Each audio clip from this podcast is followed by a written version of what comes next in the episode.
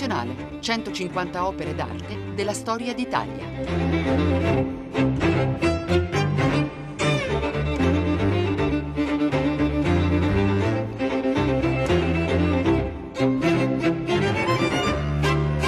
Buongiorno da Luca Scarlini dal Museo Nazionale di Radio 3.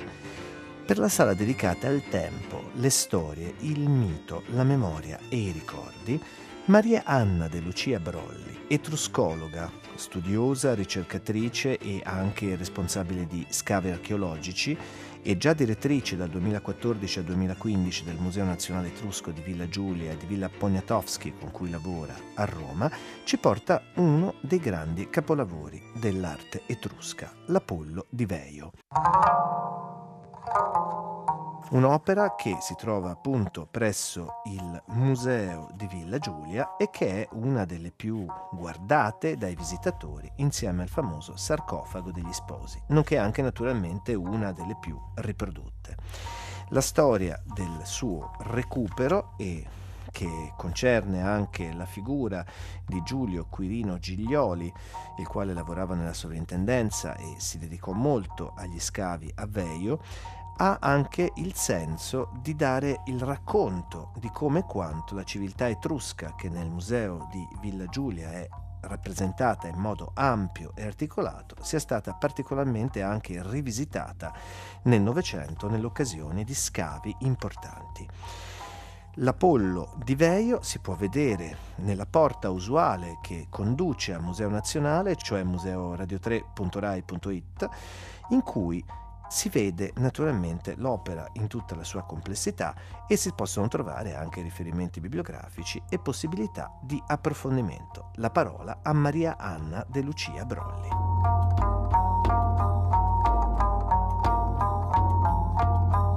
Maestro dell'Apollo, Apollo di Veio, 505-500 a.C., terracotta policroma, altezza 186 cm, Roma, Museo Nazionale Etrusco di Villa Giulia.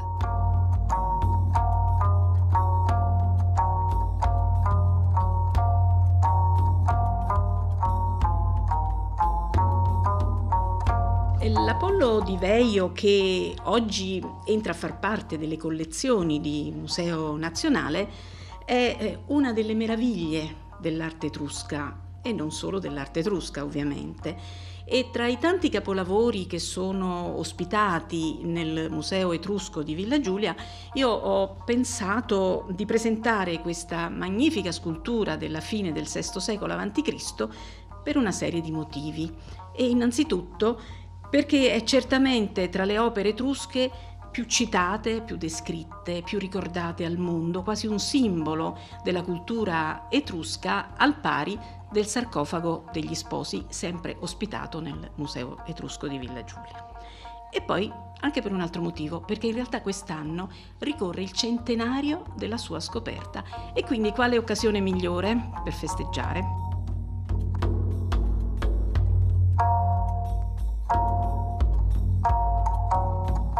E partiamo dunque dalla storia della scoperta. Dal 1913 la eh, soprintendenza agli scavi di Roma e provincia, da cui all'epoca dipendeva il museo di Villa Giulia, aveva ripreso, dopo molti anni di interruzione, gli scavi nel territorio dell'antica Veio. Scavi che erano estesi sia alle necropoli sia all'area della città.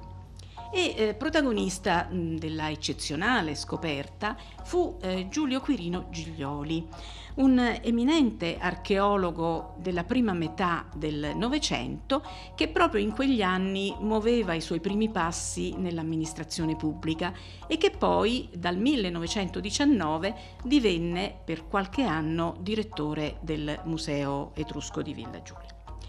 Va subito detto che il Giglioli fu veramente baciato dalla fortuna. La sua presenza sugli scavi di Veio, infatti, era stata mh, intermittente a causa eh, del primo conflitto mondiale, a cui mh, Giglioli partecipò molto attivamente, se non che tra l'inverno del 1915 e la primavera del 1916 egli poté approfittare di una licenza straordinaria e riprendere la sua attività sul cantiere. E fu proprio in quella occasione il 19 maggio del 1916 che fu scoperto l'Apollo.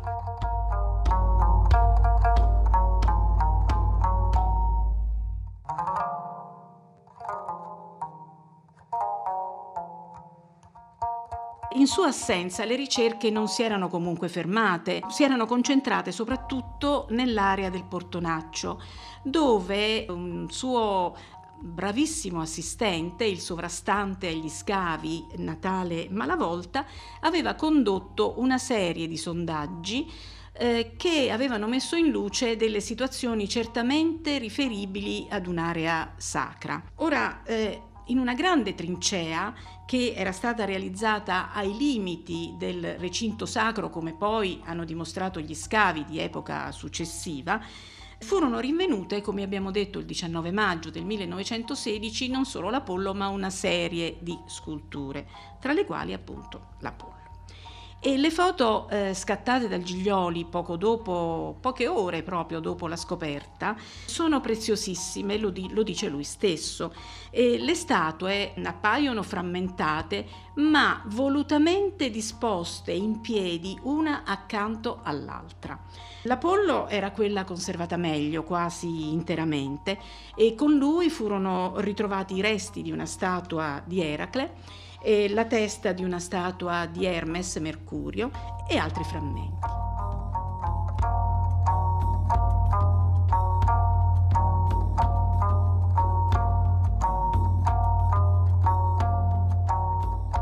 L'insieme era chiaramente frutto di una deposizione intenzionale effettuata verosimilmente nel IV secolo a.C., nella prima metà del IV secolo a.C., all'indomani della demolizione del Tempio al quale si riferivano queste statue. Il Giglioli ci dice subito che a suo parere negli anni si sarebbero avute altre scoperte che avrebbero portato a integrare le statue stesse, che comunque già egli comprese essere parte di un ciclo unitario e in effetti era stato preveggente. Negli anni sono venute alla luce altri, altre parti del, di quelle stesse sculture, altri frammenti di altre sculture e eh, ancora oggi in fondo si continua a scavare nei depositi e a cercare fra i tanti frammenti recuperati e si continua a restaurare. Ora, nel percorso di visita del Museo di Villa Giulia, l'Apollo e quelli che si potrebbero definire i suoi compagni di viaggio dominano l'ultima sala del museo. Eh, riempiono lo spazio non solo con la loro imponenza, ma anche con l'effetto cromatico recuperato dagli ultimi interventi di restauro che sono stati sponsorizzati tra il 2002 e il 2007 dalla Federazione Italiana Tabaccai. Va detto subito che eh, la policromia dell'Apollo, eh, infatti, che era molto evidente al momento della scoperta, si era nel tempo affievolita eh, per eh, il sovrapporsi di strati di polvere misti a cere varie, a protettivi. Vale anche la pena, tra l'altro, di ricordare che il mm, restauro dell'Apollo di Veio eh, è stato immortalato in un filmato con la regia di Folco Quilici e che eh, questo film è stato presentato nel 2005 ufficialmente dagli sponsor che ne avevano avuto l'idea al Festival del Cinema di Venezia e inoltre nello stesso anno fu presentato in concorso, eh, in collaborazione con il Ministero dei Beni Culturali, alla rassegna internazionale eh, del cinema archeologico di Rovereto.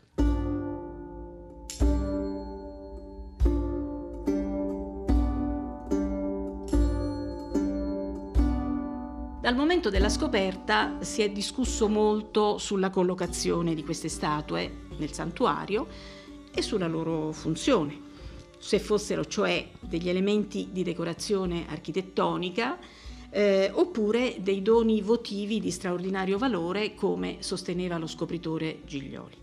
Oggi noi sappiamo che Apollo ed Eracle avevano la funzione di statue acroteriali, cioè decoravano la parte superiore dell'edificio templare, erano collocate sul tetto e in particolare che ornavano la trave principale, la trave di colmo del tempio che era stato costruito verso la fine del VI secolo a.C.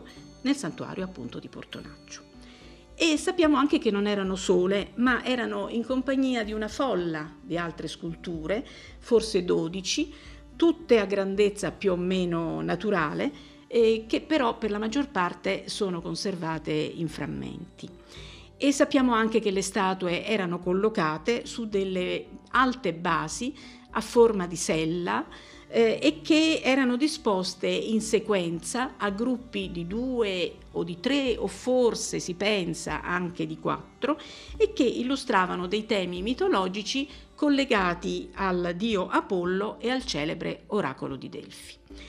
Le statue erano concepite per essere viste ad un'altezza notevole di oltre 12 metri, come una serie di scene tridimensionali sullo sfondo del cielo.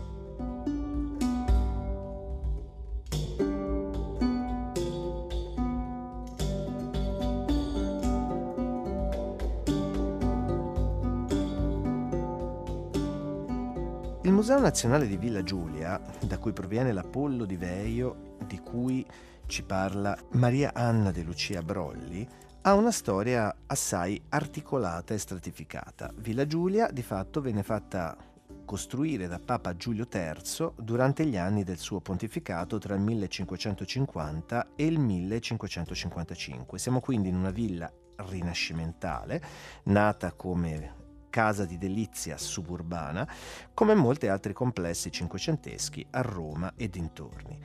Vi sono all'interno dei cortili, tre per la precisione, e alla costruzione che eh, ebbe una serie di interventi, parteciparono figure di grande rilievo dell'architettura di quel tempo, cioè Giorgio Vasari, Jacopo Barozzi da Vignola e lo scultore e architetto fiorentino Bartolomeo Ammannati. E tra l'altro dell'Ammannati si può leggere la firma su un pilastro all'interno della loggia tra il secondo e il terzo cortile. Di fatto vi era anche una vasta decorazione di affreschi che si sono conservati soltanto in parte, molti sono andati perduti e di fatto questi affreschi erano realizzati da Pietro Venale da Imola e anche da Taddeo Zuccari, con poi delle sale dedicate, secondo le iconografie del tempo, a Venere, ai Sette Colli e alle arti e alle scienze che si dovevano a Prospero Fontana. Nella villa vi è il ninfeo, che è una delle architetture più note, che aveva in origine tantissime decorazioni e che era alimentato da una canalizzazione che veniva dall'acquedotto Vergine. Si trattava del vero e proprio primo teatro d'acque a Roma in cui l'acqua era anche usata a scopo decorativo e architettonico. E intorno, dal 1912, nacque una nuova ala che si aggiunse all'edificio storico e poi aggiunta un'altra ancora nel 1923 per dare una sorta di simmetria ai cortili rinascimentali. Quindi un palazzo dalla storia assai articolata dove trova sede il Museo Nazionale Etrusco. Marinella De Lucia racconta l'Apollo di Veio. Soffermiamoci adesso sull'Apollo, che è il protagonista della nostra puntata. Ho accennato già che l'Apollo è stato ritrovato quasi intero. Manca parte del braccio destro, quasi tutto il sinistro e piccole porzioni dei piedi. La scultura è alta 1,86 m, quindi il dio era raffigurato eh, nelle sue dimensioni naturali. Era stata modellata a mano lavorando separatamente il corpo, la testa, le braccia, le gambe che poi erano state assemblate al momento della cottura. E per evitare problemi durante la fase delicatissima della cottura, erano stati ricavati dei fori sfiatatoi sotto la base e sulla schiena dell'Apollo. Il dio è raffigurato mentre avanza verso destra a grandi passi e il suo corpo è fasciato in un corto chitone aderente, color crema, sul quale eh, indossa un corto mantello ugualmente color crema. Sia la veste che il mantello sono poi rifiniti da una bordatura marrone. Le pieghe dell'abito sono rese dettagliatamente anche nella parte posteriore della statua e accompagnano il movimento veloce del dio, come se l'aria nella suo avanzare gliele schiacciasse addosso, Tra l'altro dobbiamo immaginare una stoffa non leggerissima, non un velo, ma certamente leggera, eh, tanto che questo movimento dell'aria mette in evidenza il sesso della figura. L'incarnato è bruno, è un colore eh, molto scuro direi, che si evidenzia molto bene non solo nel volto ovviamente, ma anche nelle parti nude del corpo, cioè nelle braccia, nelle gambe e nei piedi. Quello che spicca eh, soprattutto della cromia è il contrasto tra il colore cuoio dell'incarnato e il chiaro della veste.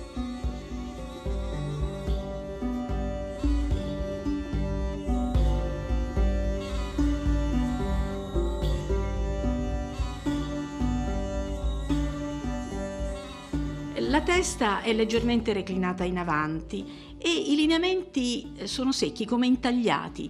Le sopracciglia sono allungate verso le tempie, gli occhi a mandorla sono definiti da una linea di contorno piuttosto spigolosa e eh, sottolineata anche dal colore, un colore nero. L'iride è bianca e la pupilla è bruna.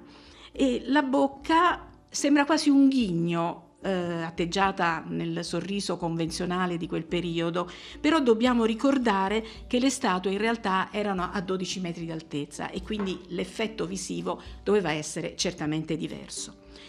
Il volto poi è incorniciato sulla fronte da due file di riccioli corti che sono trattenuti da una cuffia, una larga fascia cordonata, il cordoncino gira dietro la nuca e da questa eh, sulla nuca appunto fuoriescono una serie di pesanti trecce a cordone che ricadono sulle spalle accompagnando il movimento della figura.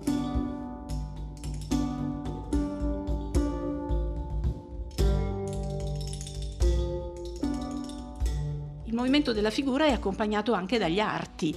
Eh, il braccio destro è proiettato in avanti, eh, così come la gamba che avanza.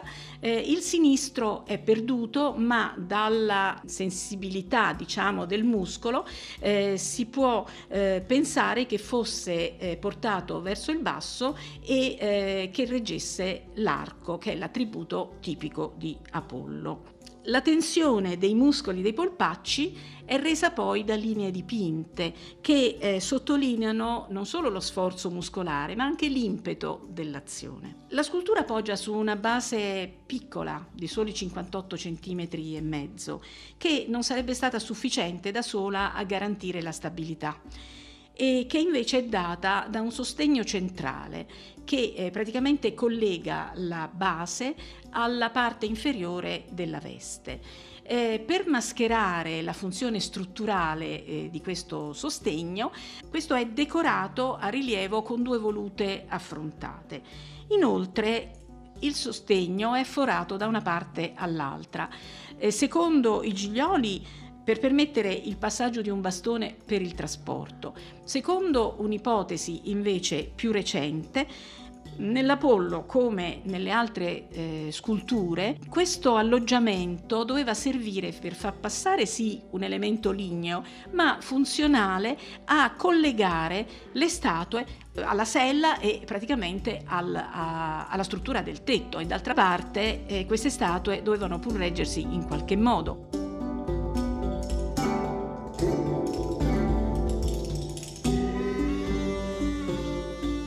L'atteggiamento incalzante e minaccioso di Apollo si comprende soltanto se si pone in rapporto ideale con la statua di Eracle, l'altra splendida scultura rinvenuta nel 1916 insieme all'Apollo e insieme alla testa di Hermes.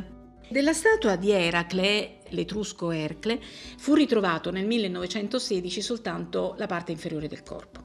Il torso è stato rinvenuto nel 1944 e nel 1949 una parte della testa. E dopo un brutto restauro degli anni 50, oggi l'immagine del dio, dell'eroe dio, ricordiamoci sempre che Eracle è divenuto dio dopo la sua morte, si avvale dei risultati di un intervento di restauro molto complesso che si è concluso nel 2007 e che è durato ben quattro anni.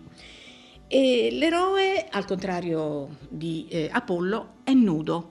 Indossa solo la leontè, cioè la pelle del leone Nemeo, da lui conquistato ehm, nella prima delle sue dodici fatiche.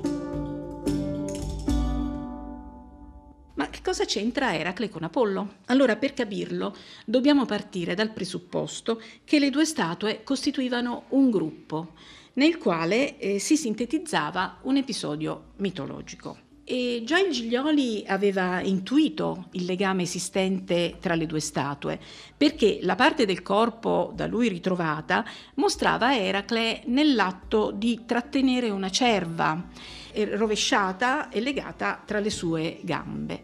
E quindi eh, la statua sembra alludere ad una delle imprese di Eracle e in particolare alla terza delle sue fatiche, cioè la conquista della cerva di Cerinea dalle corna d'oro e dagli zoccoli di bronzo.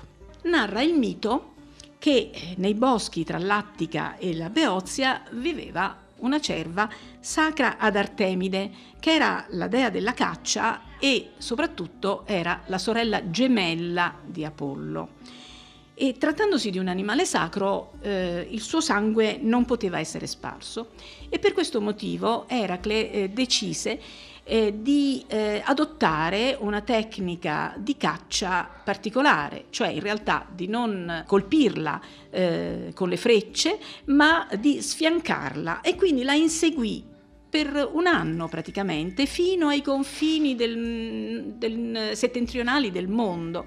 Quando ad un certo punto la cerva stremata si eh, abbatté al suolo, eh, l'eroe poté finalmente catturarla, ma per fare questo dovette comunque, per soggiogarla, dovette comunque colpirla con una freccia, senza spargimento di sangue, cioè cercò di eh, trovare un punto proprio della cartilagine.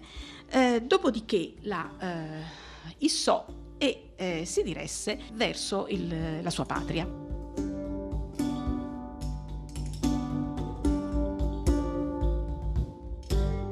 Quando arrivò nei boschi dell'Arcadia, ahimè incappò in Artemide e in Apollo. La dea a quel punto era infuriata per eh, il trattamento che Eracle aveva riservato alla cerva sacra e rimproverò aspramente l'eroe, eh, però alla fine eh, fu costretta a capire che eh, in realtà Eracle non aveva agito così di sua volontà, ma per obbedire alla volontà di Euristeo che a sua volta era stato mh, istigato dalla dea era. E quindi permise che Eracle portasse la cerva a Micene per dimostrare il, a Euristeo il buon esito dell'impresa.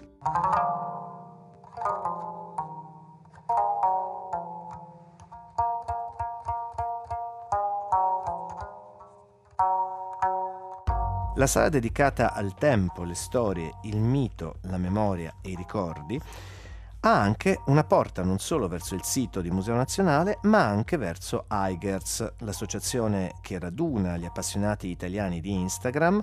E in questo caso scegliamo da questa produzione un'immagine di Marco Biscotti che arriva dal Museo Civico di Foggia dove vi è una statua antica che si fa un selfie per una notte dei selfie in cui le opere dei musei venivano di fatto a trasformarsi come in un visitatore il quale testimoniava di se stesso e in questo caso la statua ha in modo abbastanza efficace un cellulare in mano. Marinella De Lucia racconta l'Apollo di Veio.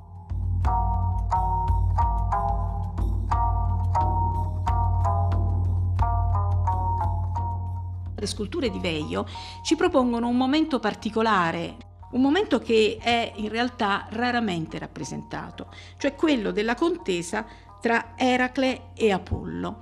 Eh, ci mostrano Eracle che è proteso in avanti eh, verso Apollo, probabilmente nell'atto di brandire la clava con la mano destra, per proteggere eh, la cerva che gli tiene ben stretta tra le gambe e eh, schiacciata eh, sotto il suo piede. Praticamente c'è una mirabile sintesi figurativa che vede contrapposte le due figure.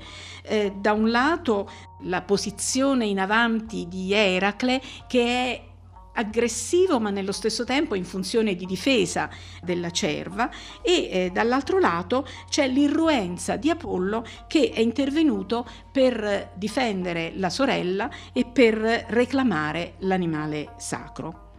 E il cervo d'altra parte non era sacro soltanto ad Artemide, era sacro in realtà anche ad Apollo, spesso lo accompagna nelle scene insieme al tripode delfico e quindi è probabile che in questo caso Apollo intervenga eh, proprio in qualità di dio delfico piuttosto che come fratello di Artemide.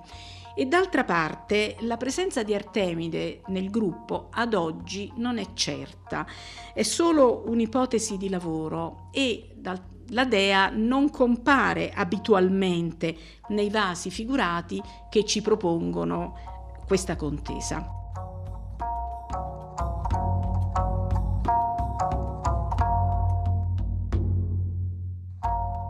Invece dobbiamo immaginare che alla scena fosse certamente presente Hermes, il dio Mercurio, Turms in etrusco, di cui ci rimane una splendida testa.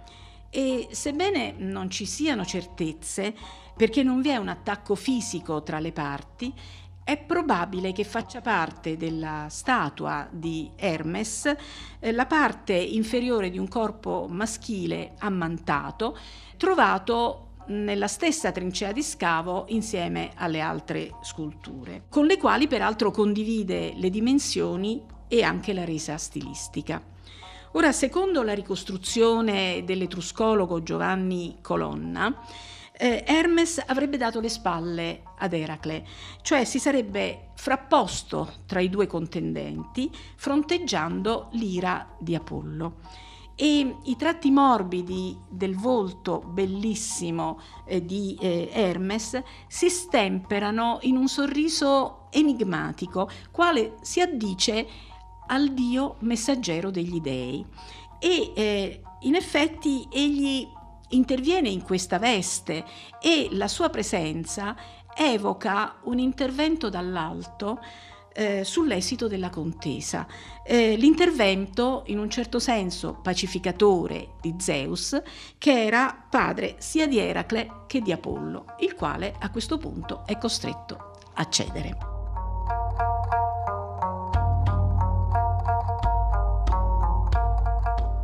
Marinella De Lucia racconta l'Apollo di Veio.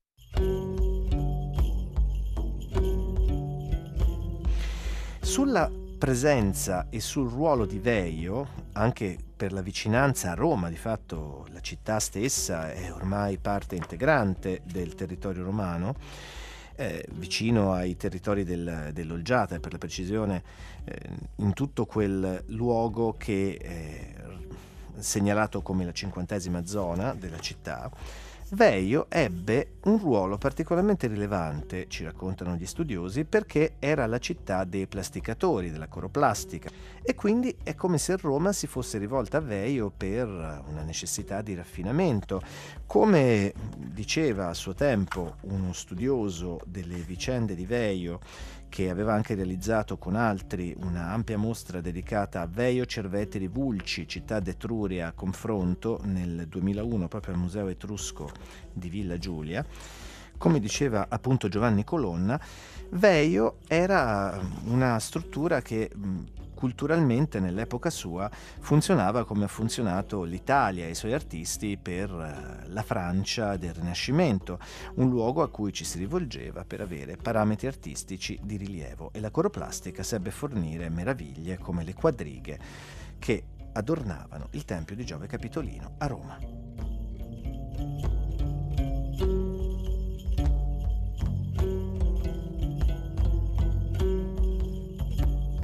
Marinella De Lucia racconta l'Apollo di Veio.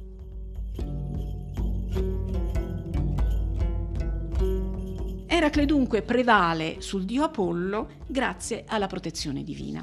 E questo è un chiaro messaggio del potere politico che ha commissionato il Tempio e il ciclo delle statue.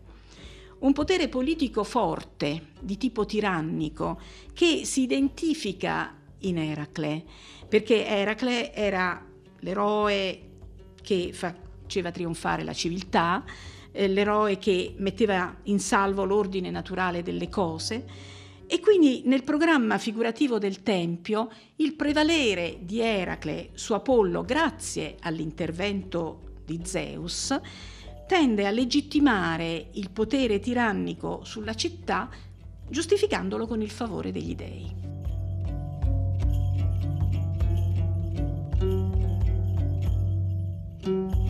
E non si comprende l'Apollo se non inserendo la sua creazione e quella dell'intero ciclo scult- delle sculture decorative del Tempio del Portonaccio nel clima culturale che eh, vede sorgere a Veio fin dall'inizio del VI secolo a.C.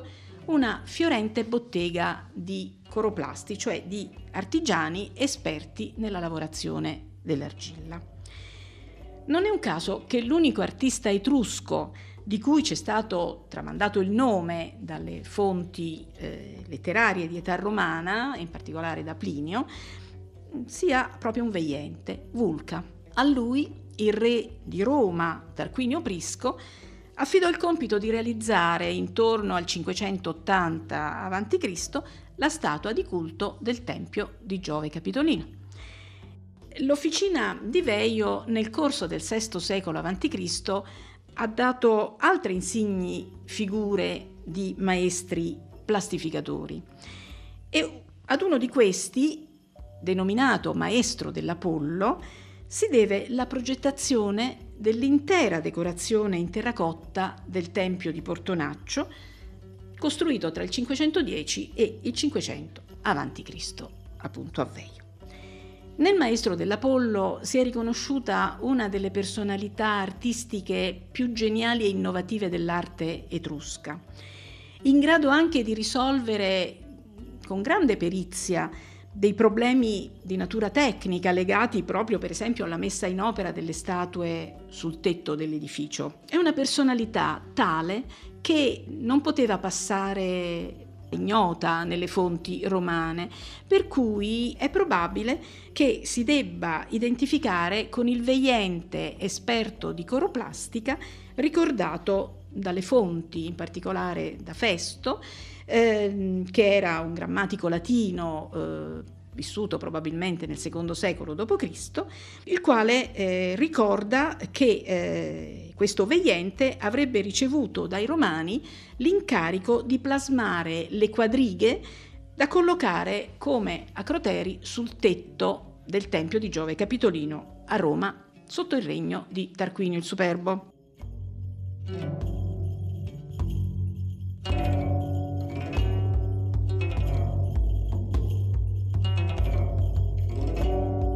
Secondo altre fonti, e in particolare lo scrittore eh, greco Plutarco del I secolo d.C., la quadriga sarebbe stata una sola e eh, Tarquinio il Superbo l'avrebbe commissionata, usa un plurale eh, Plutarco, dice a taluni artefici di Veio, datando quindi la consegna al primo anno della Repubblica, 509-508 a.C.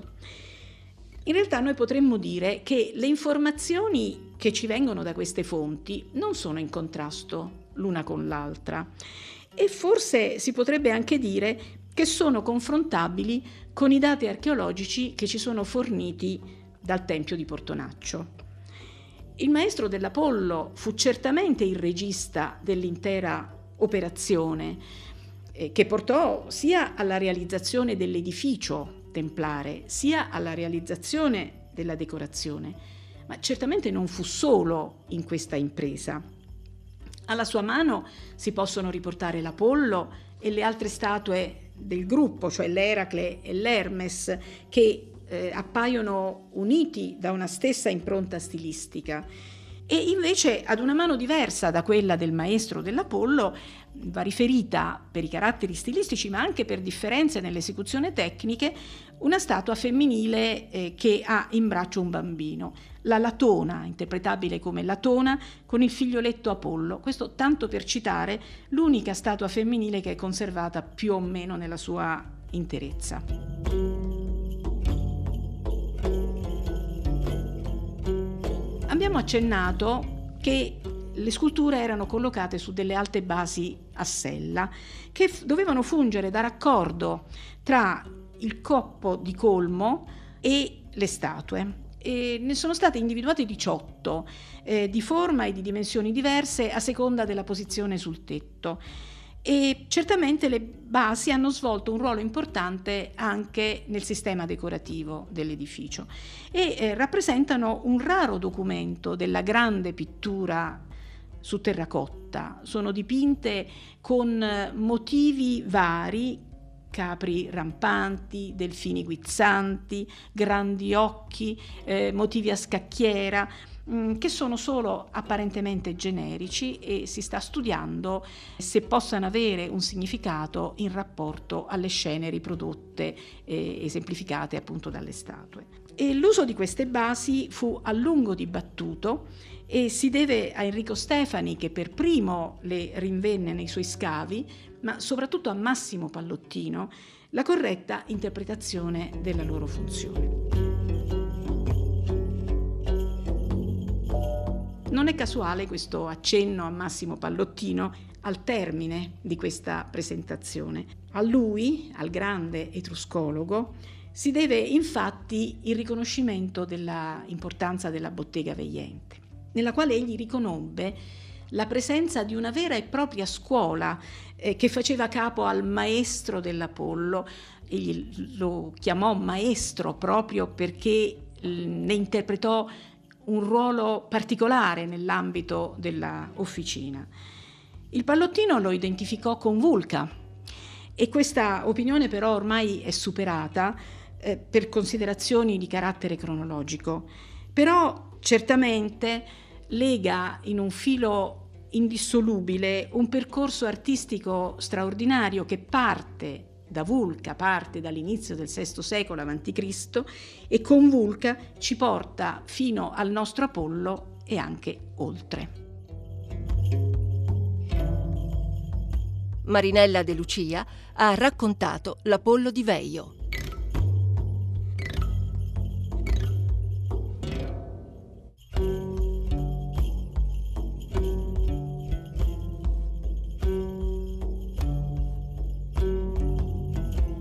l'Apollo di Veio dialoga e parla tra la cultura etrusca e le altre.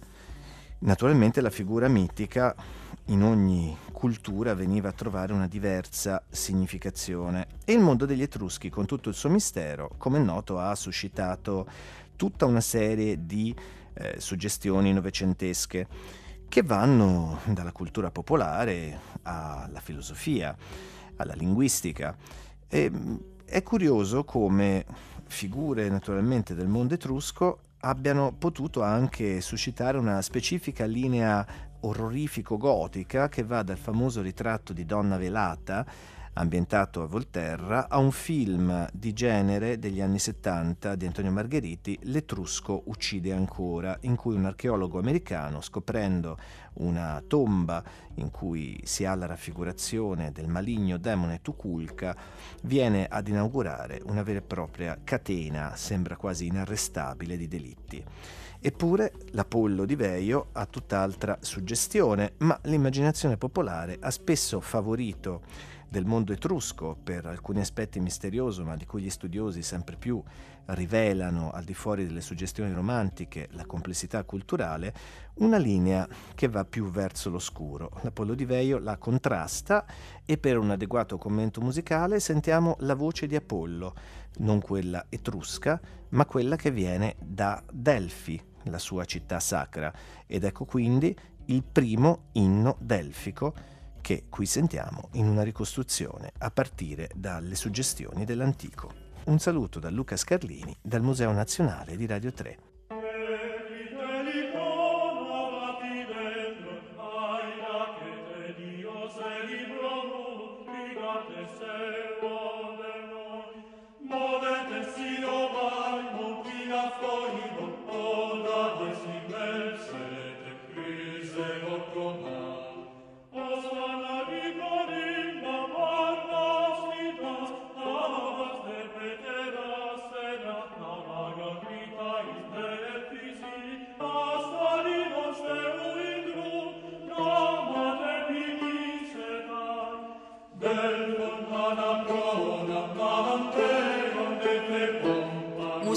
Nazionale, 150 opere d'arte della storia d'Italia. Regia di Valerio Giannetti, a cura di Monica Donofrio e Cettina Flaccavento. Musiche scelte da Valerio Corzani. Per scaricare e riascoltare questa puntata, museoradio3.rai.it.